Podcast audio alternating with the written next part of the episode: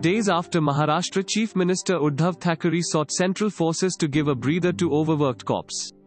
Personnel of the Central Industrial Security Force CISF and the Central Reserve Police Force CRPF reached the state.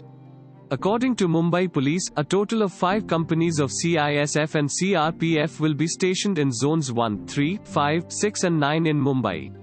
The state had last week sought 20 companies of CAPF to give police personnel some rest. Thanks for listening to the latest news Suno. Download the latest news Suno app or visit latestnewssuno.com to listen the news in less than 60 seconds.